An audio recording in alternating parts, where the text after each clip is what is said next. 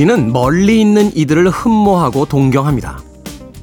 자서전을 낸 미국의 사업가나 한 번도 만난 적 없이 그저 가심 뉴스가 전하는 사소한 소식만으로 접하는 헐리우드의 스타들 같은 존재들 말이죠. 마술사의 상자를 본 적이 있습니다.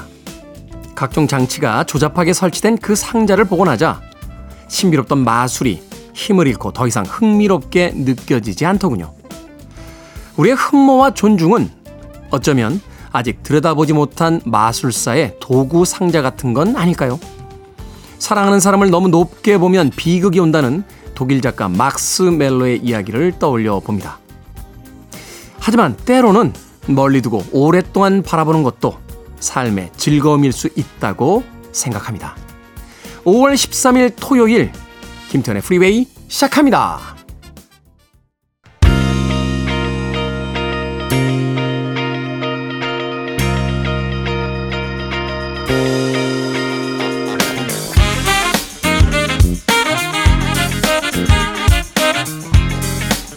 빌보드 키드의 아침 선택 김태훈의 프리웨이 저는 클 태 자 쓰는 태디 김태훈입니다.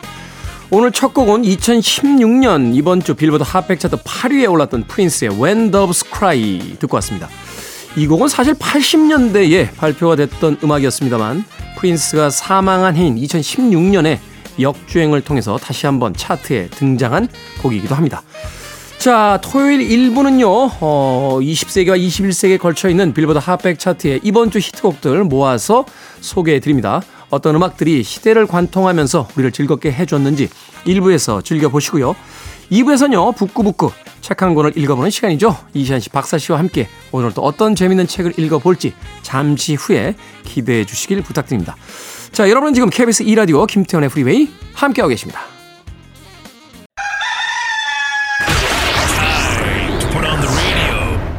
김태훈의 프리웨이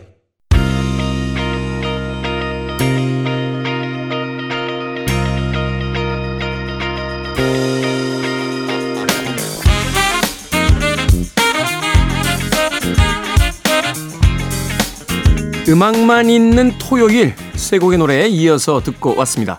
첫 번째 곡은 1978년도 이번 주 핫백 차트 8위에 올라있던 제퍼슨 스타쉽의 Count on Me 그리고 이어진 곡은 91년도 같은 차트 7위에 올라있던 로드 스튜어트의 Rhythm of My Heart 그리고 마지막 세 번째 음악 2000년 어, 역시 빌보드 핫백 차트 이번 주 2위에 올라있던 토니 브랙스톤의 He Wasn't Man Enough까지 세 곡의 노래 이어서 듣고 왔습니다. 자 최용진님 독신 독신 노래를 부르던 조카가 9월에 결혼합니다. 어떤 남자를 만났기에 생각이 180도 바뀔 수 있는지 신기하네요. 하셨습니다. 어떤 남자를 만나서 생각이 바뀐 걸 수도 있고요. 주변에서 하도 결혼하라고 하니까 아, 난 독신주의자야 라고 한 이야기일 수도 있습니다. 그렇지 않나요? 그 외국도 그런가요? 아니 왜 자꾸 옆 사람한테 결혼해라 남자친구는 있냐? 아니 그럼 소개팅을 좀 해주시든지 예? 아니면 아니면 결혼 융자금을 좀 빌려 주시든지 왜 물어보죠? 어. 그 희한해요. 네. 결혼했냐는 이야기도 잘 안 물어봅니다. 외국 사람들은. 네. 그래서 그 외국 사람들은 반지를 꼭 끼는 것 같아요. 한국 사람들은 사실 최근에 보면 결혼식 끝나고 나면은 남자들도 그렇고요. 여자들도 굉장히 많이 이제 결혼 반지 잘 안 끼고 다니잖아요. 그죠? 물론 이제 사람마다 좀 다르긴 합니다만 이 결혼 반지가 이렇게 뭐, 뭐 이렇게 보석 같은 게 박힌 경우가 있어요. 그럼 이게 위로 볼록 튀어나오니까 이게 되게 일상생활하기가 되게 불편하다고 하더라고요. 긁힐 수도 있고. 그리고 또 반지 자체가 이렇게 손가락에 끼는 거니까 익숙하지 않은 사람은 되게 불편하거든요. 그러다 보니까 이제 반지를 안 끼죠. 안 껴도 상관없습니다. 왜? 만나면 물어보니까요. 결혼하셨나요? 물어보니까. 근데 외국 사람들은 그런 질문을 안 하는 것 같아요. 그러니까 이제 손가락에 반지가 있으면 아 결혼했구나 라고 이제 짐작하게 되는 거죠. 아무튼 제 생각은 그렇습니다. 최용진님 조카도 결혼 생각이 있었는데 주변에서 하도 결혼 안 하냐? 야 나이가 몇인데 너 남자친구도 없냐? 라고 물어보니까 아 나는 독신주의자야 라고 얘기했던 게 아닐까 조심스럽게 추측해 봅니다. 자, 9041님, 고등학생 큰아들이 카네이션 한 송에 5천원 주고 사왔는데, 비싸게 샀다고 뭐라 했는데, 아직도 후회됩니다. 아들아, 미안해. 하지만 고마워. 라고 하셨습니다. 비싸게 사면 또 속상하긴 하죠. 부모 입장에서. 근데 뒤에다 딱 한마디 붙이시면 돼요. 아유, 야, 뭘 이렇게 비싼 걸. 걸자 하나 붙여주시면 됩니다. 걸자. 저희 어머님이 그러세요. 네. 노원에 사시는 우리 상계동에 사시는 우리 정 여사님. 야, 이렇게, 이렇게 비싼 걸. 하면서. 자, 기억해 두세요. 뒤에 걸자 하나 붙이면 됩니다. 그래야 계속 사다 줍니다. 자, 1983년도로 갑니다. 빌보드 핫백 차트 이번 주 10위 올라있던 애프터 파이어의 Der Kommissar. 네, 데코미사. 이 음악 되게 유명한, 어, 굉장히 귀에 많이 익었던 음악인데, 제목을 이야기할 때마다 한 번씩 이렇게 조심스럽습니다. 자, 86년도 역시 같은 차트 10위 올라있던 OMD의 If You Live까지 두 곡의 음악 이어서 들려드립니다.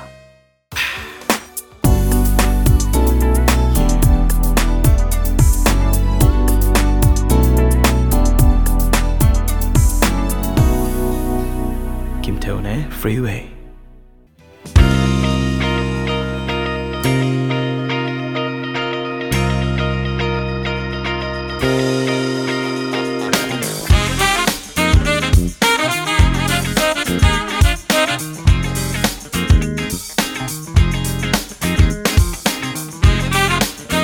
빌보드 키드의 아침 선택 KBS 2라디오 김태훈의 프리웨이 음악만 있는 토요일 함께하고 계십니다. 두 곡의 음악 이어서 듣고 왔죠. 2021년 빌보드 핫백 차트 4위에 올라있던 두아 리파의 Levitating 그리고 79년도 역시 같은 차트 7위에 올라있던 쉭의 I Want Your Love까지 두 곡의 음악 이어서 듣고 왔습니다.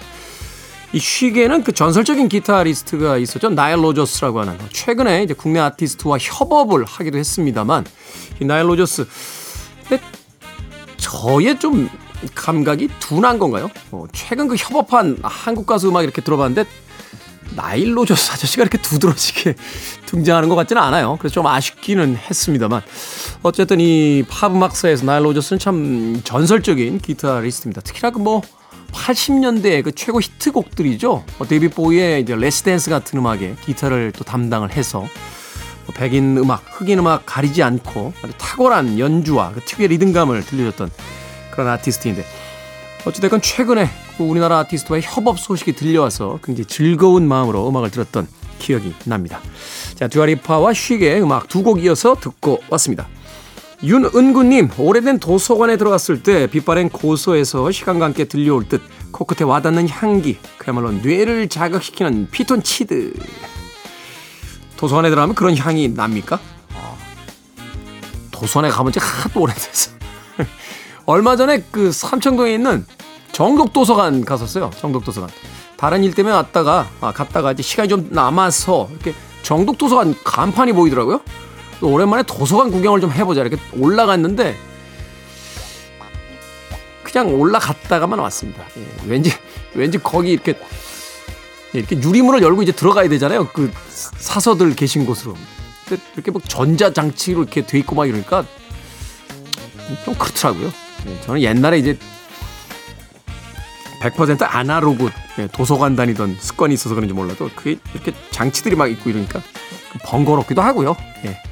도서관 가보고 싶네요. 어, 여유로운 휴일에 낮에 도서관에 책 한 권 읽는 그런 여유를 좀 꿈꿔 봅니다.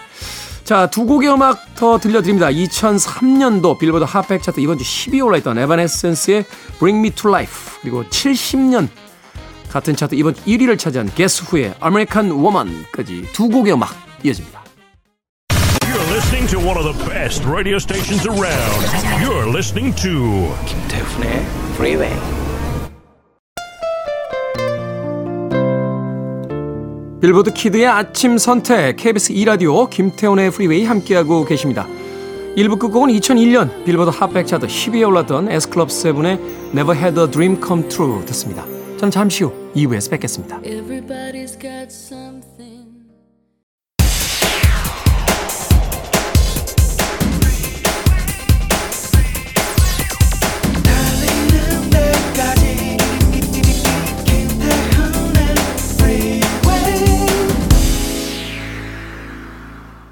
김태훈의 프리웨이 5월 13일 토요일 2부 시작했습니다. 언제 들어도 뭐 포근한 음, 부드러운 목소리의 소유자죠. 베리 매닐로의 Ships로 오늘 2부 첫 번째 음악 들려드렸습니다. 자, 잠시 후 북끄북끄로 꾸며집니다. 오늘은 또 어떤 책을 읽어볼지 이시한 씨, 박사 씨와 함께 돌아오겠습니다. I want it, I need it, I'm desperate for it. Okay, let's do it. 김태훈의 Freeway.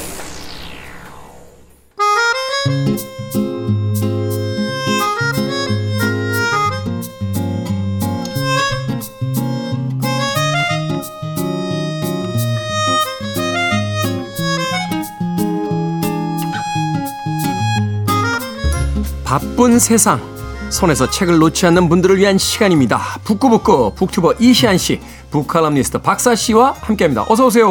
네, 안녕하세요. 자, 우리가 이 시간을 통해서 참 많은 책들을 읽어왔습니다. 1년에 한 52주 정도 되니까 네. 사실은 지금 3년 정도로 가고 있다라 봤을 때 이제 100권에서 150권 사이에 이제 책을 읽어왔는데 네. 이런 책은 없었습니다. 이런 책. 아, 그 맞아요. 그 책이 조금 비교될 만하다. 허풍선이 남작의 모험. 아. 그리고 저희가 차마 시도하지 않았던 책. 100년 동안의 고독? 100년, 100년 동안의 고독. 네. 네. 아, 가브리엘 가르시아 마르케스. 네. 100년의 고독이 절로 생각나는 책이죠. 네. 음, 네. 바로 그 책. 오늘 책은요, 예고해드린 대로 천명관 작가의 책, 고래입니다, 고래. 부커상 인터내셔널 부문 최종 후보에 오른 기념으로 오늘 읽어보도록 하겠습니다. 어, 부커상은 맨 부커상과 다릅니까? 라고 물어보시는 분들이 계신데, 맨 부커상이었다가 부커상으로 음. 이름이 이제 바뀐 거죠. 네. 같은 상입니다. 자, 먼저 천명관 작가. 예, 저하고는 이제 낚시 박람회에서 만난 사이입니다. 어떤 작가입니까, 이시안 씨? 에, 낚시를 좋아하시는 분인가 봅니다. 낚시를 그때 시작하신다고 그랬어요. 아. 친구들한테 놀아달라고 전화하기도 귀찮고 혼자 놀 수 있는 게 뭐가 있을까 생각하다가 낚시를 배우기로 했다라고 이야기를 하시더라고요. 아, 네. 그 노는 걸 좋아하시는 분으로 그러면 네. 1964년 경기도 용인군에서 태어나셨고요. 네. 고등학교를 졸업하고 한 20대에는요. 골프용품 판매나 뭐 보험을 파는 여러 직업을 전전하다가 30대부터 충무로 에서 시나리오 작가로 활동하기 시작을 했어요. 지금 영화 감독으로 데뷔도 하셨어요. 네, 네. 네. 그 그때는 이제 영화 감독 입봉에 실패를 해가지고요. 40살쯤에 동생이 권유해가지고 소설이나 써라 뭐 이런 식으로 네. 그때 처음 써본 소설이 단편 소설 프랭크와 나였는데요. 이걸로 바로 곧바로 등단했습니다. 2003년에. 네. 그리고 2004년에 지금 우리가 이제 와 이건 정말 화제다라고 하지만 2004년에 그 문학동네 소설상을 수상한 장편 소설이 바로 고래예요. 네. 그때 이 고래를 통해서 오 대중적으로도 좀 많이 알려졌고 비평적으로도 성공을 거뒀죠. 왜냐하면 어디선가 본 듯한 이야기인데 네. 한 번도 본 적 없는 그 작법으로 쓰여진 책이 이제 등장을 했으니까. 네. 네. 그래서 오랫동안 어쨌든 영화 감독을 입봉을 준비를 했잖아요. 그래서 영화를 그 놓지 않고 계속 있다가 그 소설도 이렇게 계속 썼지만 어 나중에 이웃집 남자의 시나리오를 쓰기도 했고요. 또 고령화 가족 같은 경우에는 천명관 그 작가 본인의 직접 시나리오 각색해가지고 하기도 했고요. 드디어 2019년에 뜨거운 피라는 영화로 영화 감독으로 입봉을 했습니다. 네. 근데 2019년에 바로 촬영을 마친 다음에 온 게 코로나죠. 그렇죠. 그래서, 그래서 결국 2022년이 돼서야 간신히 개봉을 했는데요. 보니까 초반호는 그렇게 좋으신 분 같진 않은데 뭐 하는 것마다 좀 막히고 지금 음. 갑자기 2022년 돼서 영화 개봉했지 그다음에 멘부코상 올랐지 고래 지금 역주행한다고 그러지 해서 어, 후반호이 아주 기대되는 분이라고 생각할 수 있을 것 같아요. 아, 최근에 역술 배우고 계세요? 아, 사주가 네, 그렇죠. 궁금하네요. 어, 저도. 아니 그러니까 이 이현민 씨에게 한번 이렇게 봐달라고 했더니 아 이게 음. 후반 운이 좋으신 작가. 네. 야 제가 수많은 작가에 대한 소개를 들어봤습니다만 네. 아, 후반부 운이 후반 사주가 좋은 작가라는 평은 정말 고래의 작가에 어울리는 어떤 작가론이 아니었나 네. 생각이 듭니다. 한 번도 들은 적 없는 작가론을 방금 얘기했습니다. 자 박사 씨, 예, 네. 아마도 올해 첫 번째 고난이지 않을까 하는 생각이 듭니다. 왜냐하면 이 고래 이제 줄거리를 소개를 부탁을 드려야 되는데 아, 약간 위험성이 있어요. 박사 씨가 이 고래 줄거리를 이야기해 주시면 많은 청취자들이 말도 안 되는 소리 하지 말라고 하셨습니다. 자, 고래 줄거리 좀 요약을 해 주신다면. 아니, 정말 저는 고래 줄거리 요약만은 피하고 싶었습니다. 이게 저희가 그 작가 소개와 줄거리 소개를 교대로 하고 있는데요. 음, 네. 제가 이제 순서를 착각해서 고래 줄거리 소개를 이시안 씨가 한다고 생각하고 기뻐 날뛰었어요. 네. 근데 알고 보니까 제 순서더라고요. 네. 아, 정말 그래서 두 가지 버전 중에 고민을 했습니다. 음. 이제 어떤 어떤 캐릭터들이 나오는가만 한번 쫙 나열하고 끝내볼까. 네. 그러면 사람들이 그 캐릭터들이 어떻게 만나서 어떻게 이야기 만드는지 상상할 수 있지 않을까. 이게 오. 첫 번째 음. 그 생각이었고 그 신호비나 이런 거 쓸 때 그 되게 그런 방식으로 하는데 그것도 굉장히 흥미롭죠. 네, 네. 네. 두 번째 방식이 아주 평이한 방식으로 그냥 찬찬히 일대기를 한번 풀어보는 찬찬히. 방식으로. 네. 근데 제가 이제 얘기를 하긴 이 스토리를 나름대로 요약을 했는데요. 이 스토리 안에 이 소설이 담길 거라고 생각하시면 안 됩니다. 이 스토리는 음. 기본 줄거리긴 하지만 어 이야기 이 소설의 한 10% 정도 만 네. 이야기하고 있다고 보시면 저, 됩니다. 저도 줄거리 요약을 좀 해보잖아요. 저렇게 앞에 사설이 길수록 이 줄거리가 자신이 없는 거예요. 이걸로 사람들이 이해할 것이라고 생각하지 어, 못하는 제가 거죠. 제가 장담하는데요. 네. 지금 박사 씨의 줄거리 요약을 듣고 나서 네. 저희 청취자 중에 약 10명에서 12명은 화냅니다. 자, 지금부터 고래의 줄거리로 들어가 봅니다. 네. 이 어렸을 때 그 엄마가 동생을 낳다가 죽은 뒤에 죽음에 대한 공포를 가지게 된 금복이라는 어린 소녀가 이 산골짜기에 있는 시골집에서 도망쳐 나와서 바닷가에서 살게 됩니다. 네. 그러니까 자신을 데리고 나온 생선 장수와 부녀 같으면서 부부 같은 그런 관계로 살면서 이 점점 사업 수완을 발휘해서 덕장을 운영하면서 부자가 되죠. 그러다가 걱정이라는 힘센 청년을 만난 금복은 걱정이 진... 이름이죠. 네, 네, 걱정 이름입니다. 진정한 사랑에 빠지지만 이 걱정이 심각한 부상을 당하면서 나락으로 떨어집니다. 이 걱정을 구하기 위해서 동네 깡패인 칼자국과 모종의 거래를 하게 된 금복은 이 칼자국과 걱정과 셋이서 기묘한 동거 생활을 하지만 걱정이 자살하고 칼자국은 금복의 오해로 죽으면서 금복은 삶을 포기하고 유랑 생활을 합니다. 여태까지 들으시면 굉장히 평이해 보이고 틀린 건 없지만 과연 고래가 그런 얘기였어? 라고 생각하실 분이 계실 거라고 생각합니다. 막장의 끝이에요. 지금까지. 네. 그러다가 예전 석거스단에 있었던 인연으로 코끼리를 키우며 사는 쌍둥이 자매네 헛간에서 춘희를 낳으면서 그들과 음. 함께 지내게 됩니다. 이후에 금복은 이 딸과 함께 평대라는 지역으로 가서 주인이 없는 국밥집을 운영하게 되는데요. 알고 보니 그 국밥집 주인인 노파는 신선한 삶을 살다가 딸에게 살해당했죠. 음. 이 노파는 어마어마한 돈을 모았다는 소문이 있었지만 아무도 그 돈을 발견하지 못했습니다. 나중에 알고 보니까 천정에 숨겨놨는데요.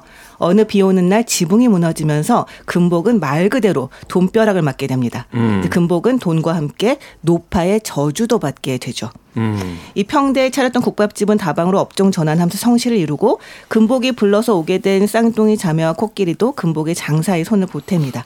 이 돈벼락을 맞은 데다가 사업 수완도 있는 여장부였던 금복은 벽돌 공장도 세우고 이런저런 사업에 손을 대면서 말 그대로 지역의 갑부가 되는데요. 그러다가 나중에 말 그대로 남자가 됩니다.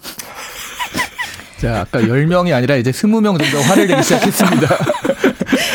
금복의 딸 춘희는 기골이 장대한데요. 말을 못합니다. 금복이 외면하는 바람에 금복의 남편이었던 문과 이 벽돌 공장에서 벽돌 찍는 일을 합니다. 이 코끼리와 각별한 관계였지만 코끼리는 사고로 죽고요. 자신을 챙겨주던 의붓아버지인 문도 눈이 멀어서 죽고 엄마인 금복이는 남자가 되어버리더니 화재로 또 죽게 됩니다. 그리고 춘희는 방화범으로 몰려서 감옥에 가죠. 음. 이 감옥에서 아주 지독한 고생을 한 춘희는 간신히 출소를 했지만 돌아와 보니까 다들 죽거나 떠나서 아무도 남아있는 사람이 없었어요. 이 춘희는 배고픔을 면하기 위해 사냥을 하는 한편 이 쇠락한 벽돌 공장에서 벽돌을 아주 부지런히 찍어냅니다. 이 벽돌이 잔뜩 만들어지면 사람들도 돌아오지 않을까 하고 기대를 한 거죠. 그렇지만 아무도 돌아오지 않고 이 춘희가 어렸을 때 같이 놀았던 소년만 이 방랑벽이 있는 트럭 운전사가 돼서 몇 번 찾아오지만 이 춘희가 임신한 것을 알자 달아나 버립니다. 이 누구의 도움도 없이 간신히 출산을 했지만 이 먹고 살 것이 없어 아이를 키우는 건 너무 힘든 일이죠. 어느 겨울에 열이 오른 아이는 죽고 춘희를 만나러 다시 돌아오던 트럭 운전사도 죽고 이 홀로 남은 춘희는 100kg가 넘던 거대한 몸이 38kg로 될 때까지 아주 쇠약해지면서 꾸준히 벽돌을 굽습니다. 이후에 죽은 춘희의 뼈는 어마어마한 벽돌의 산 옆에서 발견이 되고요. 이후 춘희는 붉은 벽돌의 여왕이라고 불리게 됩니다. 하. 훌륭하지 않습니까? 어, 진짜. 반 정도는 이렇게 요약했을 때 정말 훌륭하지 않습니까? 제가 보기엔 이 소설을 읽으신 분은 어 하시고 안 읽으신 분은 뭐야? 아까 제가 한 이야기 수정하겠습니다. 약 34명 정도 화내고 계세요. 뭐야 이게?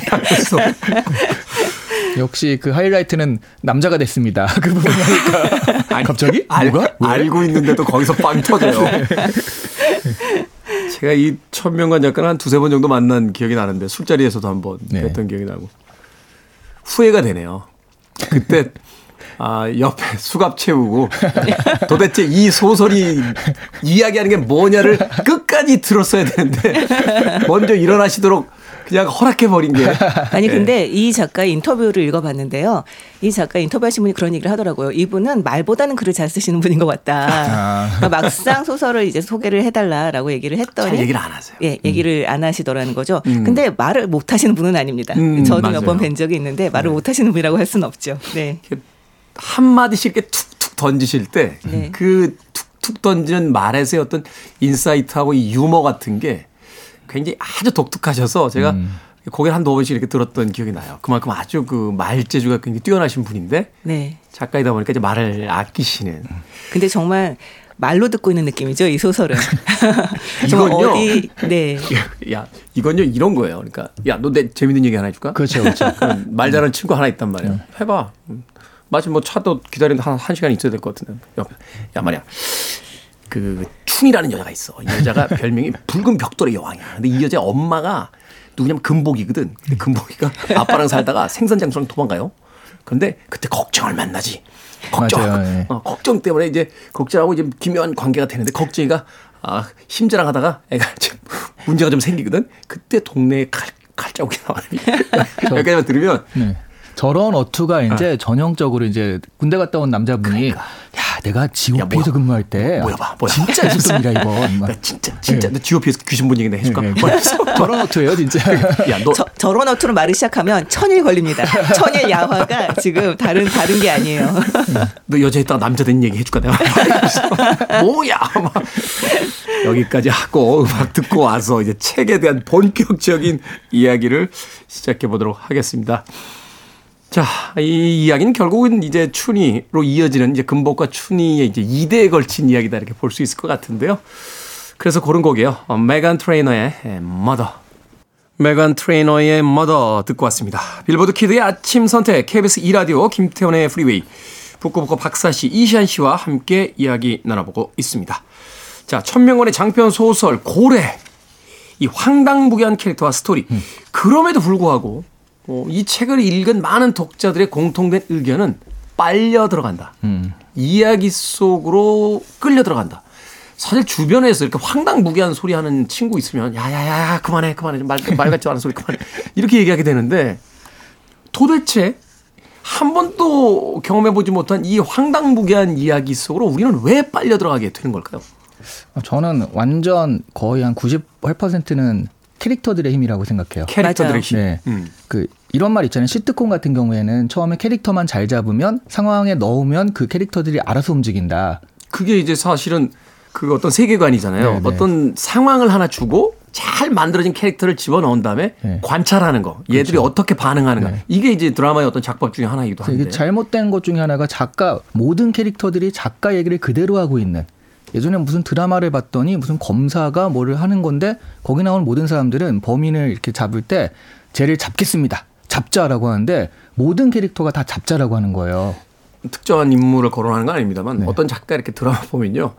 어, 사람들은 다 다른데 나이도 다르고 네. 말투는 다 똑같아요. 그렇죠. 그런 드라마 있어요. 그러니까 그거와 완전 다르게 정말 다르게 그리고 이제 여기 나오는 모든 캐릭터들이 전사 같은 것들 음. 그 칼자국 같은 경우에는 그냥 깡패지만 알고 보니 이런 순애보를 가진 이유가 이러 이러한 일들이 있었다를 알고서 또 보니까 모든 게 그 상황에서 딱딱 적합하게 움직이잖아요. 그렇죠. 어, 그래서 와 이거는 진짜 그 요즘에 이제 화제가 되는 그 일본 애니메이션 중에 귀멸의 칼날이라는 귀멸의 칼날. 예, 거기 보면 거기서 도깨비가 된 사람들의 전사가 나와요. 그러죠. 이 예. 귀신들을 없애러 가는데 그 귀신들이 다 사연들이 네, 있죠. 그 사연들이 음, 있어서 음. 이, 꽃- 이 대결들이 더, 더, 더 흥미롭거든요. 네. 그런 부분들이 또 사람들의 감성을 좀 건드리는 건데 음. 여기서도 그런 그 캐릭터들의 전사와 이런 것들 알고서 우리가 또 바라보기 때문에 훨씬 더 매력적으로 느껴지는 것 같아요. 네. 네. 게다가 그 캐릭터들의 매력이 아까 98% 캐릭터의 매력을 하는데 나머지 2%가 네 우리가 알고 있는 우리나라 역사 위에 딱 자리를 잡고 있습니다. 음. 그러니까 이게 굉장히 기묘한 게 아주 환상적인 공간에서 벌어지는 환상적인 이야기인 것 같은데 그 바닥엔 또 우리가 이미 익히 알고 있는 그런 현실들이 깔려 있다는 거죠. 그러니까 이게 조합을 해놔서 엉뚱하게 보이지만 네. 어떤 하나의 공간 사건들을 보면 우리가 이미 현대사에서 경험한 것들 혹은 맞아요. 내 개인사와 연결되는 것들 이런 부분들이 계속 등장을 하는 거죠. 그렇죠. 뭐 이를테면 나라에서 벌어졌던 3년간의 큰 전쟁 뭐 그 기간 동안 어떻게 했다라던가 뭐 장군이 뭐 이를테면 그 정권을 잡으면서 어떻게 됐다던가 이 나라가 뭐 이렇게 양분되어 있을 때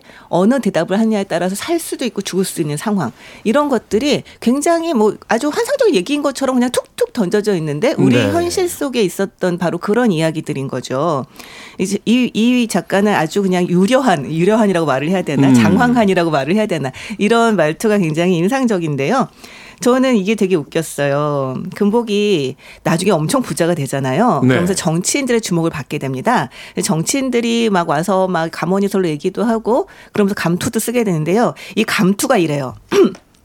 그날 정치가가 다녀간 이후 금복은 멸공주의자가 되었으며 평대 반공연맹 여성분과 위원장이란 감투를 하나 얻어쓰게 되었는데 그런 식으로 이런저런 정치단체, 경제단체, 환경단체, 종교단체, 학술단체, 체육단체, 지역단체 등에서 떠맡긴 감투를 대충만 꼽아봐도 로터리클럽 평대지회 부회장, 라이온스클럽 평대지부 간사, 부정방지 대책위원회 이사, 바르게 살게 국민운동본부 상임위원, 새마을운동본부 평대지부장, 평대 사회지구락부 여성회장, 전국 다방협회 평대지부장, 전국 벽화협회 고문, 하고 쭉쭉쭉쭉 이렇게 얘기를 하는 장면이 나오거든요. 네. 근데 여기 나오고 있는 이 감투들이 정말 말 그대로 아 진짜 지역에서 조금 산다 싶으면 다들 나이 하나씩 나이 드신 분들이면 다 아마 기억이 나실 거예요. 그럼요. 라이온스 클럽 나왔을 때빵 터졌습니다. 사이치 클럽 나왔을 때 또 빵 터졌을 겁니다. 요즘도 지역에 가면 명함 받으면 뒤에 딱 그 돌리면 있죠. 그게 다 직함이 적혀 있는 빽빽하게 적혀 있잖아요. 네. 이게 굉장히 우리가 지금 현재 현재 우리가 보기에는 좀 그러니까 우스워 보일 수도 있지만 그분들한테 굉장히 진지한 일이었던 거죠. 음. 이런 요소들을 아주 요소서 잘 갖다 쓰고 있어요.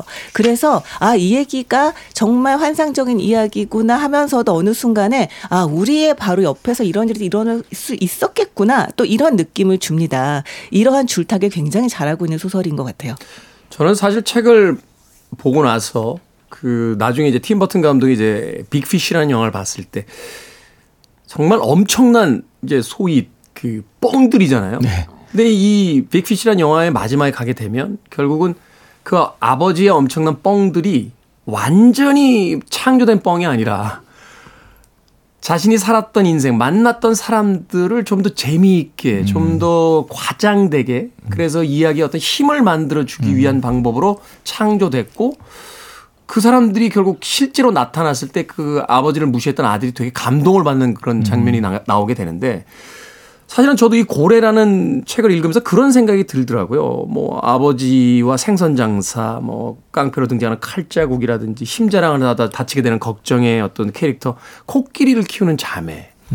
그러니까 앞서 이야기하신 것처럼 3년 동안의 어떤 민족의 전쟁이라든지 또는 서민들이 어떤 오락이 됐던 서커스 같은 부분들, 벽돌 공장. 저희 어릴 때만 해도 사실은 동네 저쪽 바깥쪽에 나가면 벽돌을 직접 만드는 그런 공장들이 있는 동네가 있었어요. 그러니까 우리 근현대사의 모습을 가져다가 아주 유쾌한 이야기거리로 그러니까 아주 여러 사람이 겪었던 혹은 경험했던 이야기를 이 금복이라고 하는 또는 춘이라고 하는 이 이대에 걸친 여성들에게 집약시켜서 네.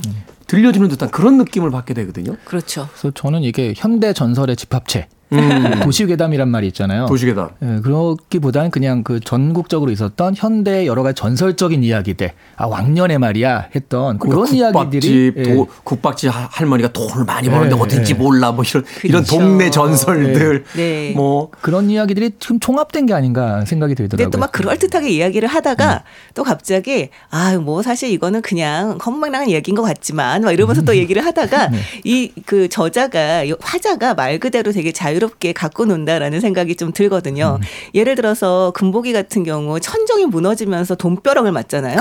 그러니까 우리 보통 말하는 말 그대로 돈벼락이잖아요. 그러니까 작가가 야, 걔 돈벼락을 맞았대 그러면 우리는 그걸 하나의 은유로 생각하는데 그게 아니야. 그쵸. 진짜, 진짜 돈벼락을 맞았어. 그러니까 그렇죠. 그래서 여기서 그런 얘기가 나옵니다. 그 금복이 정말 이제 돈을 펑펑 쓰게 되니까 도대체 저 돈이 어디서 나왔을까 이게 궁금했을 거 아니에요? 사람들이 막 그 뒷말이 되게 무성해요. 그래서 대처에 그녀의 뒤를 봐준 재력가가 있다는 설부터 시작해서 뭐 실은 쌍둥이 자매가 그 모든 사업체의 주인이다. 뭐 문이 북쪽에 있을 때 금광을 개발해 엄청 돈을 벌었다는 썰, 마음 썰을 막 이제 풀어냅니다. 근데 마지막에 하는 말이 그 정말 그냥 자다가 돈벼락을 맞았다는 믿을 수 없는 설까지 온갖 소문이 나돌았다 이렇게 얘기를 하거든요. 그러니까 이 모든 이야기 중에 가장 믿을 수 없는 가설을 실제로 만들어 놓은 겁니다. 이 저자는 어떻게 보면 되게 독특한 게으른 작가라고 생각하는 게 자 여기서 이제 금보기가 돈벼락을 맞는 장면을 만들어보자. 어떻게 돈벼락을 맞게 하지? 아 그냥 돈벼락을 맞자. 현정에서 이렇게 쓸 거예요. 그러니까 야 소설을 이렇게 쓸 수 있단 말이야. 아, 그거보다 더 심한 게 그거죠. 남자가 되었다. 그러니까 여, 기까지 이제 여자 서사로 오다가 어, 얘기가 더 이상 없는데 어, 남자로 바꾸자. 그래서 금복이는 남자가 되었다. 갑자기 남자가 되었다. 이렇게. 그러니까 아니 저도 여기 책 보다가 적어왔는데 이 칼자국에 대한 묘사 있잖아요. 아, 아 그게 훌륭하죠. 계속 반복되잖아요. 네네. 네. 희대의 사기꾼이자 악명 높은 밀수꾼의 그 도시에서 상대가 없는 칼잡이인 동시에 호가 난 남봉꾼이며 모든 부두가 창녀들의 기둥서방에 염량 빠른 거간꾼인 칼자국 이렇게 소개를 해요. 근데 그, 이걸 이걸 한 번만 하는 게 아니라 칼자국이 나올 때마다 하잖아요. 그렇죠. 이게 무슨 변사가 네, 옛날 맞아, 맞아. 무속 영화 시절에 네. 자, 그리하여 일찍이 돈벼락을 맞은 우리의 금복이는 한쪽 발을 네. 절개되는 아픔을 겪었지만 그럼에도 불구하고 꿋꿋하게 살아가는 오늘의 40세 된 금복이 하면서 진짜 잘하신다. 와, 아니 진짜 저 이, 이, 감탄하게 되네요. 아니, 네. 아, 나, 나 보다가 정말 웃겨가지고 특히나 그 아, 앞서 이야기했습니다만 네. 낚시 박람회에서 천명관 작가의 이미지가 떠오르면서 아, 여기 웬일이에요? 아, 이거 친구들한테 놀아달라고 하기 그래서 혼자 노는 게 뭐가 있을까 생각했더니 낚시가 낚시가 좋은 것 같아서 왔어요. 그 모습이 겹쳐지면서 정말로 네, 네. 근데 약간 이 얘기를 좀 오해하실 수 있는 게 이 소설은 굉장히 잘 짜여져 있는 소설입니다. 네. 저희가 막 아 그냥 아 이렇게 이렇게 하자 이렇게 썼을 것 같다는 것은 약간 농담이고요. 이 아까 말씀드렸던 금보기가 남자로 변하는 장면 같은 경우는 이 소설가로서는 굉장히 핵심적인 장면 중에 네. 하나예요. 이 이야기가 여성들의 역사가 아니냐라는 말을 들을 정도로 남자들에 비해서 여성들의 캐릭터 굉장히 입체적이고 아주 잘 그려지고 있는데요. 그 중에서도 금보기가 여 자가 남자가 되는 과정이 아주 인상적입니다. 금복이는 굉장히 말 그대로 대장부예요.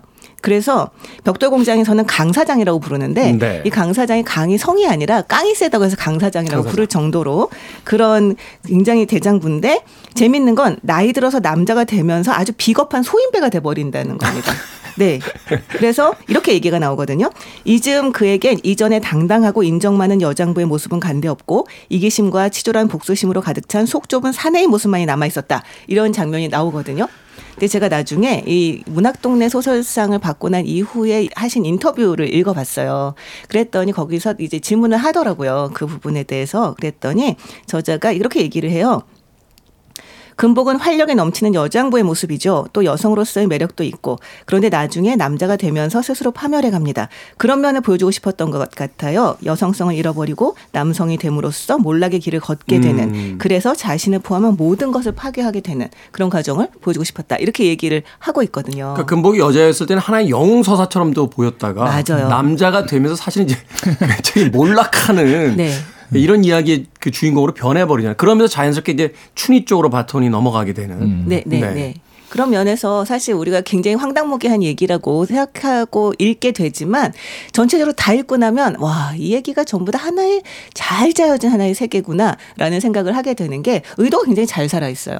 네. 95회 아카데미 작품상을 받은 Everything Everywhere 오랫 원스 전에 우리에겐 고래가 있었습니다. 그렇습니다. 그렇습니다. 네, 엄청난 아니, 작품이요. 네. 솔직히 말해서 이 작가분께서는 이 소설을 쓰면서 절대 영화화될 수 없는 소설을 써보자. 네, 써보자라고 생각을 했다고 해요. 제가 듣기로는 그렇습니다. 그런데 이제 며칠 전에 만난 분이 영화 쪽에 계신 분이었는데 아, 이 소설이 부커상을 받게 되면 영화화될 수도 있을 것 같아서 기대가 된다 얘기를 하시더라고요. 그래서 아, 과연 영화 될 수 있을까요? 뭐 여러 시도가 있었던 걸로 알고 있었는데 잘 된 것 같지 않던데요. 이 얘기를 좀 하다가 그 얘기를 했어요. 에올도 나오는 마당에 이것도 실제로 오히려 옛날에 비해서 지금이라면, 지금이라면, 영화화가 될 수도 있지 않을까라는 얘기를 잠시 했었죠. 그러니까 네. 영화화가 불가능하다는 건 사실 이야기를 만들기 쉽지 않다가 아니라 이걸 과연 동시대 관객들이 즐거운 이야기로 받아줄 것이냐 음. 이것을 영화적 이야기로 받아줄 것이냐 이제 거기서 판가름이 나는 건데 에올의 성공이 이제 그런 거죠. 그렇죠. 충분히 이런 이야기도 극장에서 기꺼이 관람할 수 있는 관객들의 음. 시대 그렇다면 충분히 영화화될 수 있지 않겠느냐. 사실은 이야기를 만드는 건 어렵지 않아요.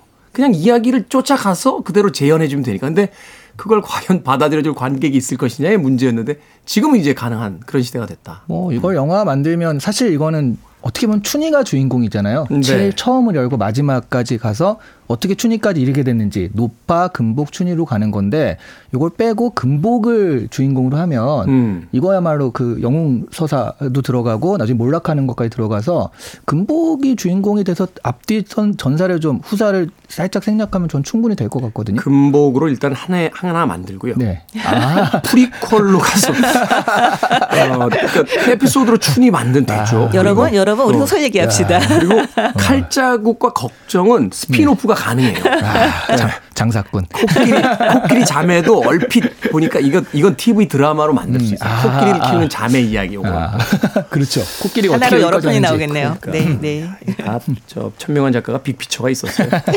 자, 음악 한 곡 듣고 와서 책에 대한 이야기 좀 더 나눠보도록 하겠습니다. 이 금복이 남자가 되면서 어, 이 남자로 변한 그 금복 정말로 찌질한 어떤 남성의 전형적인 모습을 보여주죠. 티나 터너의 음악 중에서 전형적인 남자, Typical Male 듣습니다.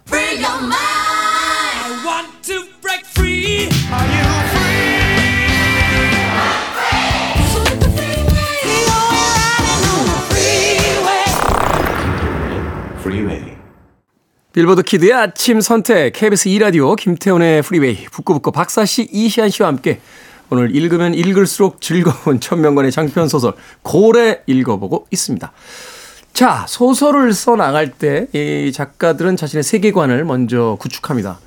진지하게 쓸 수도 있고 가볍게 쓸 수도 있고 아니면 아주 슬프게 쓸 수도 있고 잔혹스럽게 쓸 수도 있는데 천명관 작가는 이 소설 고래에 등장하는 이런 이야기를 이런 황당무계한 캐릭터와 스토리 이렇게 말하자면 현실에서 한쪽 발 정도는 뛰고 있는 듯한 아니죠 어떤 면에서 두 발을 다 뛰고 있는 듯한 이런 어떤 경쾌함으로 써내려고 간 어떤 특별한 이유가 있을까요? 어, 저는 사실은 이 소설을 보면서 그 천년 동안의 고독이 진짜 많이 생각이 났고요. 네. 백년의 고독. 아, 백년의 고독. 그렇지. 저희가 곧 천일이라서 자꾸 천자가 머릿속에 계속 떠다녀서 그렇습니다. 네. 근데 백년의 고독도 결과적으로 보면 되게 그 황당무계한 이야기 같지만 그 나라의 그 이야기들이 다 담겨 있는 거잖아요. 남미 특유의 어떤 그 정서들이 그 안에 담겨져 있죠. 정서와 역사까지도 담겨져 있는데 네. 사실 그래서 저도 이런 것들이 어떻게 보면 우리가 우리의 역사를 그렇게 좀 그 진지하게 대하는 것들을 많이 봤잖아요. 근데 이런 식으로 유쾌하게 대하면서도 우리의 역사가 그대로 드러나 있고 그런 방식들이 사실은 좀 역사를 드러내는 방식이기도 하고 그다음에 제가 아까 얘기했듯이 그 도시괴담이라든가 현대 전설들을 바로 거기에 녹여놓기 굉장히 좋은 방식이 아니었나. 음. 저는 이게 무슨 내가 이 사람들한테 메시지를 전해야지 라기보다는 자, 지금부터 나의 구라를 한번 들어보렴. 이라는 측면에서 쓰지 않았나. 음. 그래서 이런 것들을 착했을 때 진지하게 하기보다는 이런 식의 접근이 딱 맞았던 것이 아닐까 하는 생각이 들었어요. 네. 그러네요. 이- 저는 그 영화도 생각났어요. 기에르모 델 토로의 파네미로. 음. 사실 이 파네미로도 보면은 그 요정과 이런 어떤 이야기인데 그게 굉장히 참혹한 자신들의 역사 위에서 판타지로 펼쳐지거든요. 그러니까 그 판타지를 쫓아가다 보면 결국은 그 참혹한 역사를 이제 마주하게 되는데 네. 어쩌면 천명관 작가는 그 무겁고 신랄하고 괴로운 역사를 어, 경쾌하게 또 어떨 땐 과장되고 뻥처럼 들려주어야만 네. 오히려 사람들이 이 긴 시간을 버티며 그 이야기를 들어주지 않을까 라고 또 생각했던 건 아닐까 하는 또 생각도 해봤는데. 네, 네. 하나의 예를 들어보면 이런 거죠. 이 금복에 벽돌 공장 일꾼들이 파업을 합니다. 네. 그러면서 이제 막 이제 이렇게 요구를 압박을 하니까 경찰들이 인부들을 모두 빨갱이라면서 잡아가요. 음. 네, 그리고 아주 혹독한 고문을 합니다. 그런데 그러면 자백서를 받는데 어쩌다 보니까 이 금복의 편에 있었던 약장수도 거기 딸려 들어가 버립니다. 약장수는 말 그대로 말을 굉장히 잘해요. 그래서 음. 내가 여기 실수로 잡혀왔다. 나는 원래 금복의 편이고 사장님 편이고 나는 아마 아니고 하면서 막 이제 그 변명을 합니다. 아니라고 아니라고 변명을 합니다. 그런데 경찰은 아 너 빨갱이구나 하고 단정을 내려요. 근데 근거가 딱 하나입니다. 말 많으면 빨갱이. 라고 얘기를 하죠. 말 많으면 공산당이라고 지금- 얘기를 지금부터, 하죠. 지금부터 침묵하도록 하겠습니다. 근데 이 부분이 굉장히 슬프면서 웃긴 얘기거든요. 그러니까 그 당시 우리의 역사에 있어서 그런 식으로 굉장히 다른 의견들이라거나 좀 더 뭐 이렇게 토론을 할 수 있는 가능성들을 완전히 막아버렸던 게 말 많으면 공산당이라는 말이었어요. 그걸 그걸 통해서 굉장히 무지르고 억압하고 했던 것들이 우리 현대사에 깔려 있었던 거죠. 근데 이 부분을 이 작가는 되게 우스운 장면인 것처럼 이야기를 하면서 굉장히 그 처절한 장면들을 드러내 보여주고 있는 거죠. 그리고 이 작품이 사실 굉장히 경쾌하고 웃기고 한 점이 많음에도 불구하고 사실 이 작품을 마지막에 보면 굉장히 눈물을 흘리게 되거든요. 이를테면 춘희가 받고 있는 그런 끔찍한 어떤 고초 이런 과정들을 보면 아, 실제로 이게 웃어넘길 수 없다는 것들을 결국은 나중에는 다 깨닫게 됩니다. 그런 면에서 이 작가는 참 이렇게 독자를 들었다 놨다 하는 재주가 확실히 있는 게 아닌가라는 생각이 들어요. 아까 박사님이 그 말 많으면 빨갱이 이후로 그 우리 테디가 완전 말을 잃었어요 지금. 그렇습니다. 네. 심지어 리액션까지 안 하고 계신다는. 존 윅 4 개봉했잖아요. 네. 어, 키아누 리브스가 380 단어만 쓴대요. 아, 그걸 센 사람이 있었어. 네, 그게 두 배 정도 됐었는데 대사를 절반으로 줄였고 그 중에서 제일 많이 쓴 단어는 예. 이거 이것만 썼다는 거예요. 이건 뭐 넘버벌 퍼포먼스도 아니고. 일단 기본적으로 공산당은 아니군요. 네. 네, 그렇습니다. 자, 그런데 제목은 고래입니다. 자, 여기서 이제 마지막 우리가 이 책에서 읽어내야 될 부분이 있지 않나 하는 생각을 해보게 되거든요. 왜 고래일까요? 그런 게 아닐까요? 금복에게 큰 꿈을 해, 꾸게 해주는 것이 고래였고요. 그리고 계속 이제 고래 이미지에 사로잡혀서 자기의 성공을 추구하잖아요. 음. 그리고 사실은 춘희도 춘희의 인생에서 되게 중요한 게 코끼리잖아요. 그런 그렇죠. 큰 포유동물 이런 것들이 약간 전설적이기도 하면서 그 뭔가 이게 실제 같기도 않지만 그렇다고 뭐 용이라든가 이런 환상의 동물을 등장시키는 건 아니고 그러니까 여기서 나온 그 방식 그대로 어딘가에 있을 것 같지만 절대 있지 않은 그런 이야기들의 상징적인 것들이 고래나 코끼리가 음. 아닐까. 그러면서도 그 이들의 꿈을 어떤 지향하는 그런 모습을 은유한 게 아닐까 하는 생각이 들더라고요. 그런데 뜻밖에도. 네. 네. 뜻밖의. 네, 이게 약간 신화적인 것 아니냐. 평론가들은 이제 그런 얘기들을 많이 했고 네. 그런 이미지가 있습니다. 근데 제가 또 인터뷰를 훔쳐봤죠. 천명만 작가 네, 인터뷰. 인터뷰를 훔쳐봤는데 뜻밖의 이 저자는 큰 것에 대한 선망이나 동경 이런 것보다는 오히려 거대한 것의 비극성에 자기는 관심을 가졌다라고 얘기를 해요. 거대한 것의 비극성. 네, 그러니까 거대한 육체가 덧없이 쓰러지고 또 고래가 해체되어 가고, 그러니까 거대한 육체 안에 깃든 비극성에 저는 더 이끌 렸던 것 같습니다. 현대 사회에서 생명체가 크다는 것은 굉장히 비극적인 거죠.라고 이야기를 하고 있는데요. 멸종되고 하니까요. 네, 그걸 보고 나면 정말로 이 고래 같은 경우도 굉장히 신비롭게 나타나지만 결국 사람에게 잡혀서 아주 해체당해 버리고요. 이 코끼리도 교통사고로 죽은 뒤에 이 시체를 파내서 박제를 만들어서 정말 사람들의 구경거리가 되다가 이 춘희의 환상에 나타나서 난 너무 지쳤구나 쉬게 해달라라고 애원을 해서 결국 춘희가 불을 지르면서 이제 사라지게 됩니다. 그리고 춘희 또한 인간 사회에 적응하지 못하고 바퀴저라고 불리면서 굉장한 고초를 당하게 되고요. 정말 이 거대한 존재들은 다들 비참한 최후를 맞게 되죠. 그런 걸 보면 아 정말 우리가 뭐 고래 뭐 이를테면 코끼리 이를테면 어떤 환상들이 있잖아요. 그 신화적 존재들 환상들이 있잖아요. 이것의 비극성들을 좀 더 주목해야 되는 게 아닌가라는 생각이 듭니다. 그렇게 네. 해석하자면 여기 강사장 같은 경우도 금복도 네. 사실은 큰 인물이잖아요. 그렇죠. 그 되게 강단이고 큰 인물이고 춘희도 사실은 정말로 보기 드문 천하장사.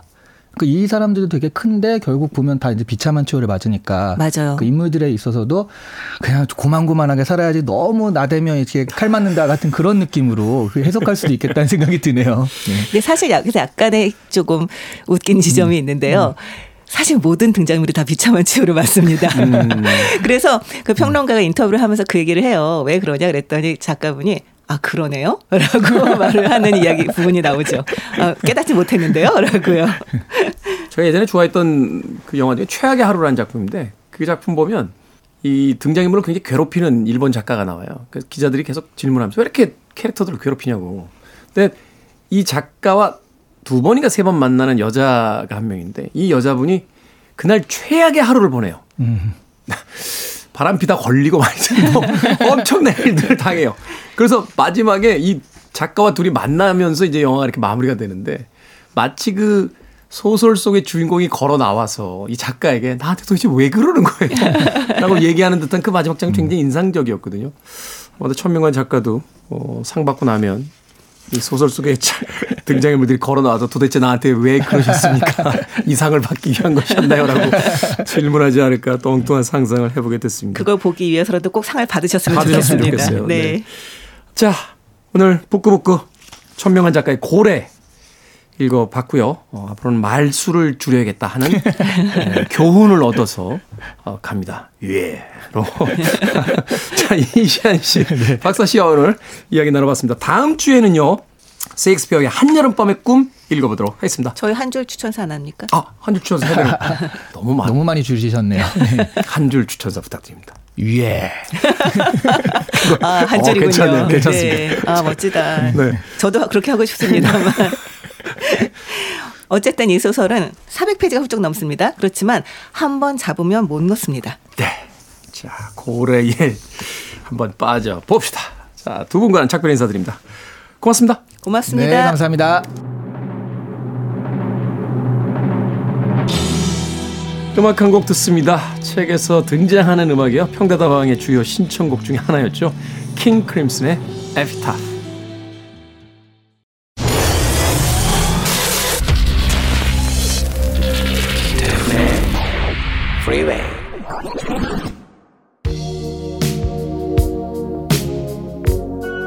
KBS 2라디오 김태훈의 프리웨이 오늘 방송 여기까지입니다.